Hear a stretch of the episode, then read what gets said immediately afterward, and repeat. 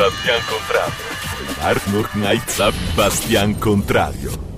Al TEDx Castelfranco Veneto, la scuola secondo il professor Saudino. Care pirati e cari pirati di radio, di terra e di rete. Salute a voi. Sulla scialuppa di Bastian Contrario in questa puntata, io, Ellie The Worst, cedo lo spazio e la parola al professor Matteo Saudino.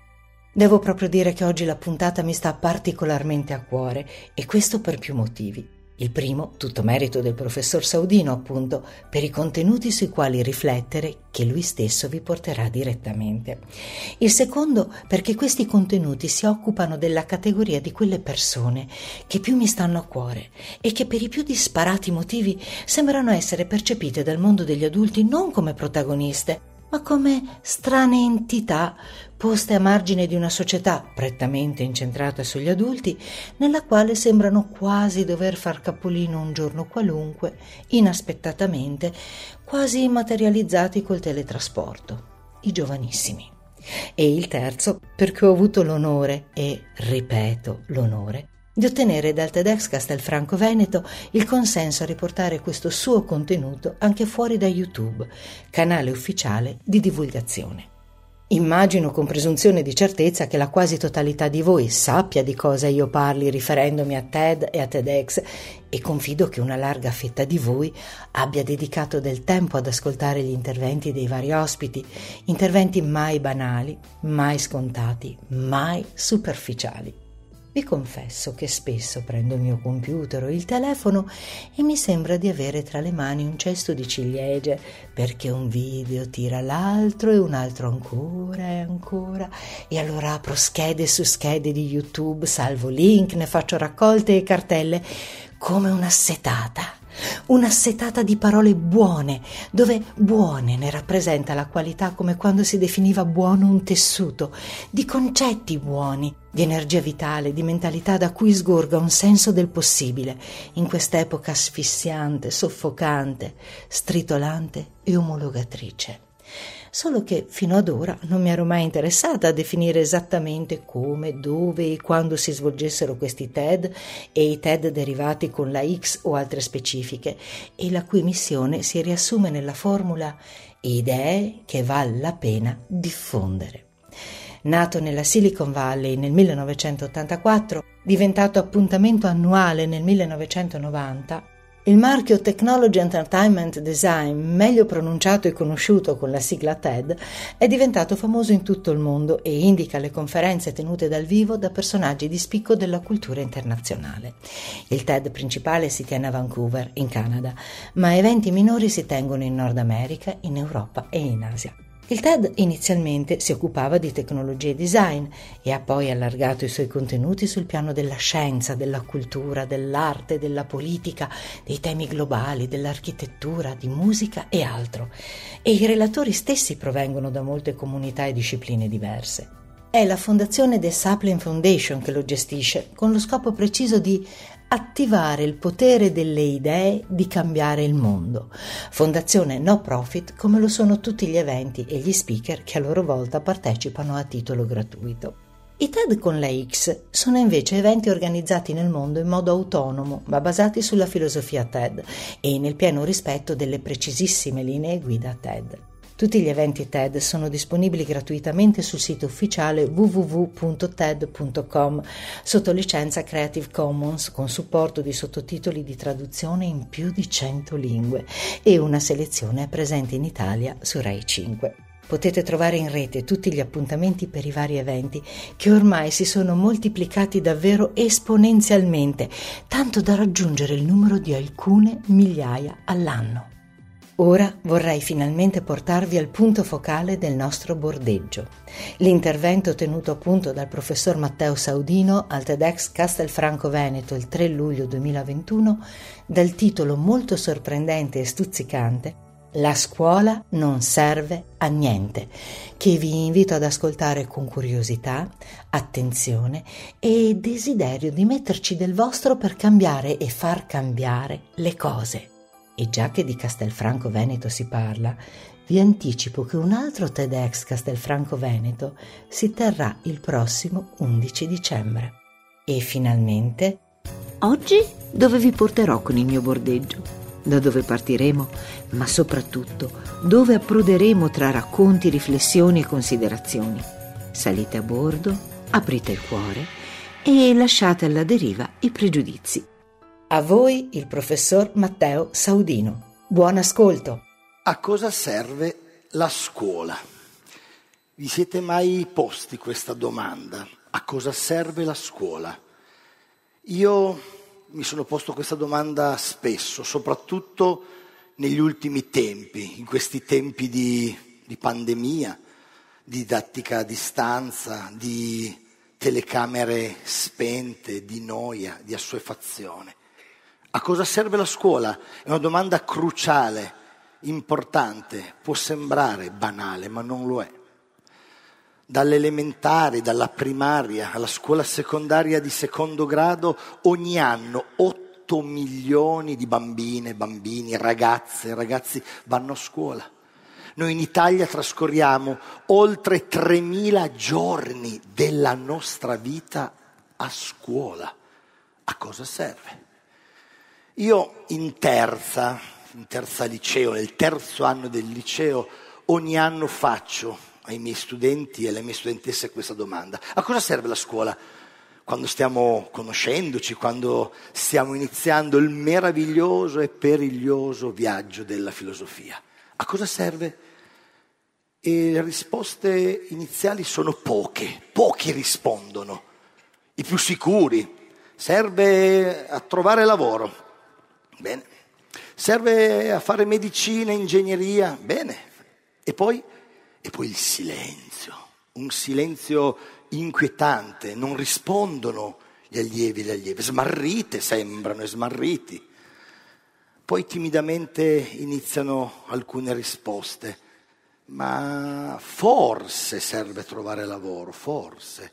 No, prof, serve a poco, poco, poco. Ci si annoia. Professore, sono altri luoghi in cui cresciamo. E poi arriva la risposta più agghiacciante, non serve a nulla. Come non serve a nulla? La scuola non serve a nulla, 3.000 giorni di vita nostra a scuola non serve a nulla. Ma è una risposta vera, attendibile? Sono delle deformazioni adolescenziali? Perché è vero che qualcosa cambia dalla primaria alla secondaria di secondo grado, perché perché alle elementari i bambini e le bambine hanno voglia di andare a scuola, addirittura tutti vorrebbero fare gli storici, gli archeologi, i geografi, poi arrivano i superiori, storia, geografia. Cosa succede in quell'arco di tempo? Sette ragazzi, sette allievi, sette allieve su dieci nelle scuole superiori dicono che la scuola serve poco, poco, serve quasi a nulla e si annoiano. Noi da lì dobbiamo partire se vogliamo cambiare la nostra società, se vogliamo migliorare la nostra società. Da lì dobbiamo cambiare, da lì dobbiamo passare.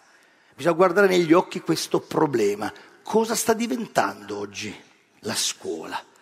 Ecco, a mio avviso oggi la scuola è simile a un mostro, sta diventando un mostro, è simile al mostro dell'idra, un mostro mitologico della mitologia greca, metà serpente e metà drago.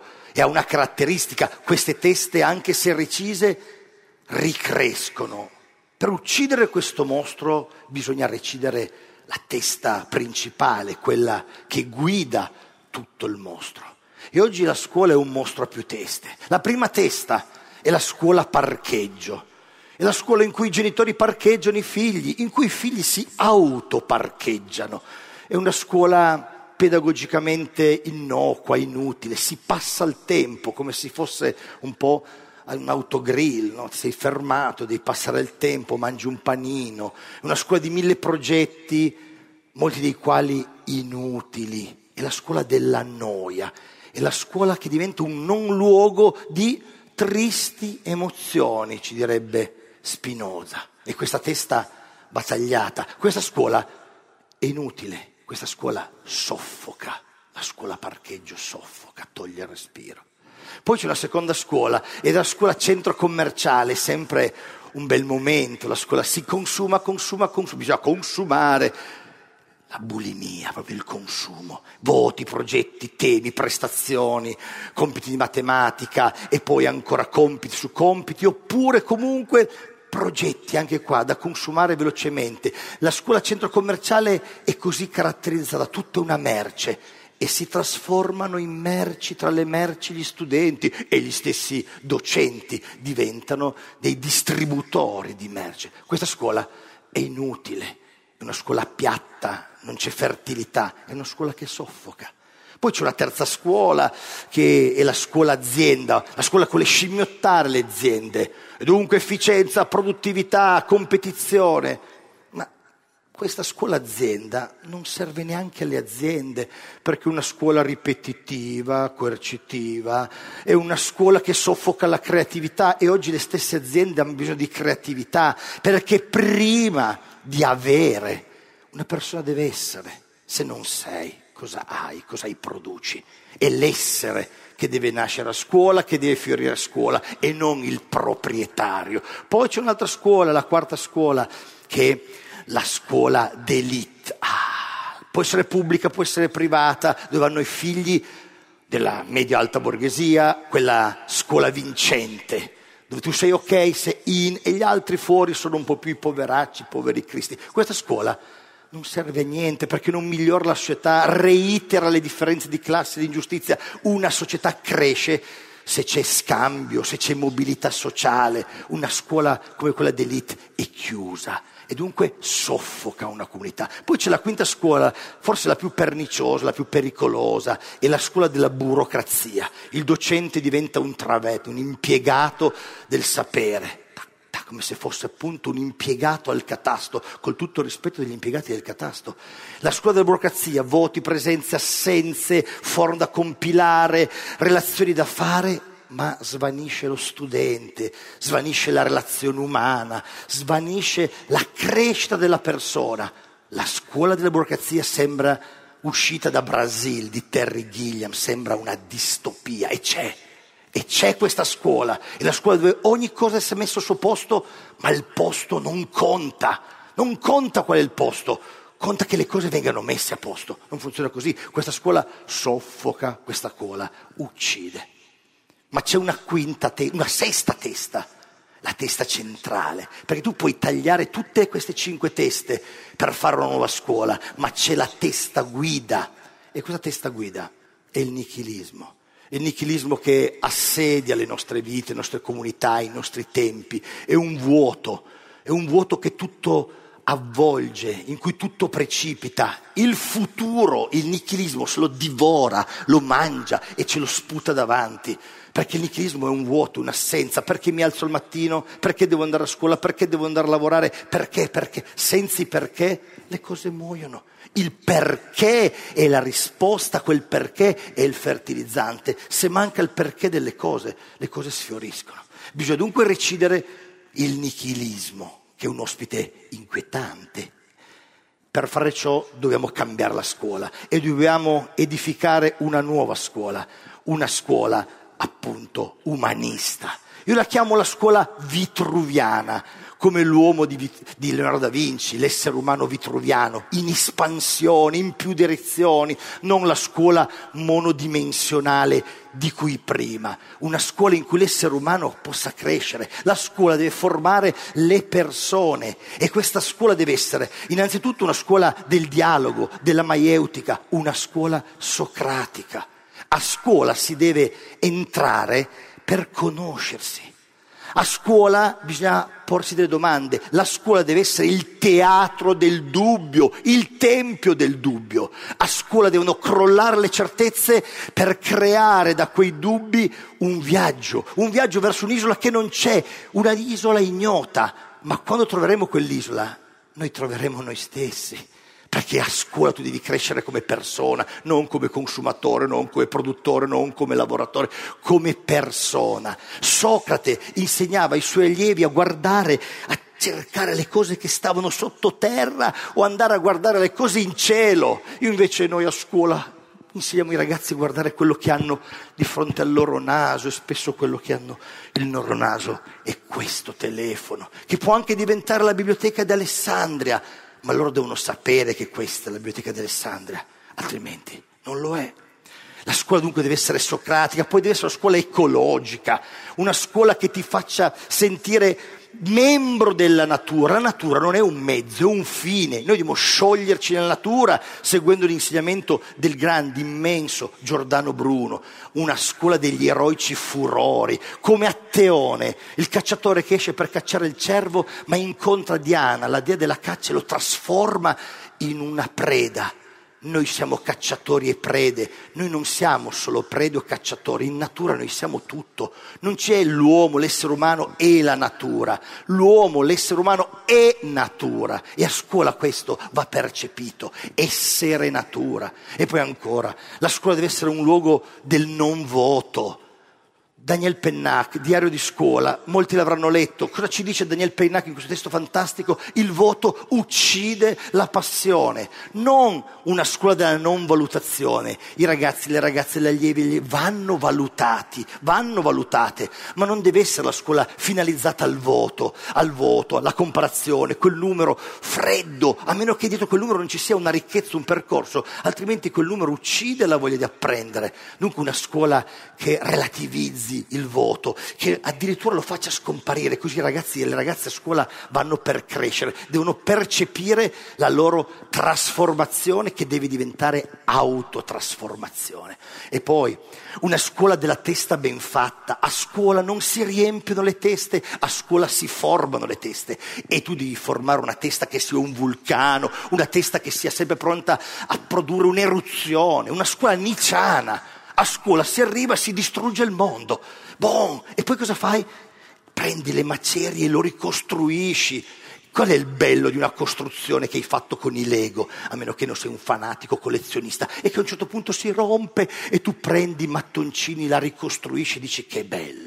Il bello è costruire Lego, non puoi guardarlo. A scuola devi costruire il mondo, decostruirlo, ricostruirlo, decostruirlo, così tu cresci, perché nella decostruzione c'è quell'afflato, quell'energia per poi costruire e uscire a guardare le stelle dantesche. E poi chiudo, abbiamo una nuova scuola che deve essere politica. La scuola per i greci era politica, per i romani era politica, nel mondo medievale la scuola era politica, perché tutto è politica. E politica l'aria che respiriamo, e sono politici i nostri corpi, è politica l'agricoltura, è politica il turismo, è politica l'energia, è politica la nostra sessualità, è politica la viabilità di una città, tutto è politico ed è politico la scuola. Non è un caso che le dittature politiche, le dittature religiose vogliano controllare la scuola. Tu invece devi fare a scuola il luogo della democrazia, il paradiso della democrazia. A scuola i ragazzi devono confrontarsi, devono discutere, devono dibattere. Tu devi portare il mondo che è l'esterno, lo devi portare dentro la scuola. Così tu con il mondo esterno arricchisci la scuola, con il presente arricchisci il passato, perché la scuola non deve ammaestrare delle scimmie pronte ad esibirsi nel circo tu a scuola devi costruire i cittadini e le cittadine del pensiero critico. La scuola deve essere l'ossigeno che ci rende liberi.